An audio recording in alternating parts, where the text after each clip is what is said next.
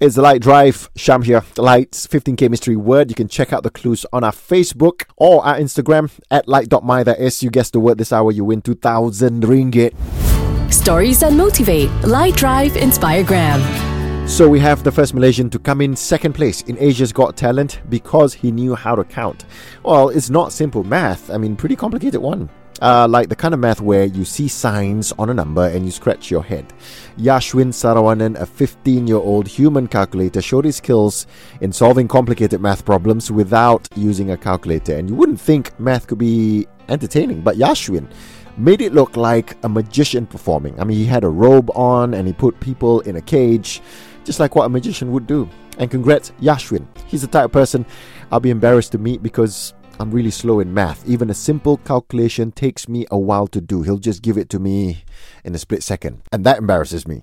Westlife, my love right now on Lite.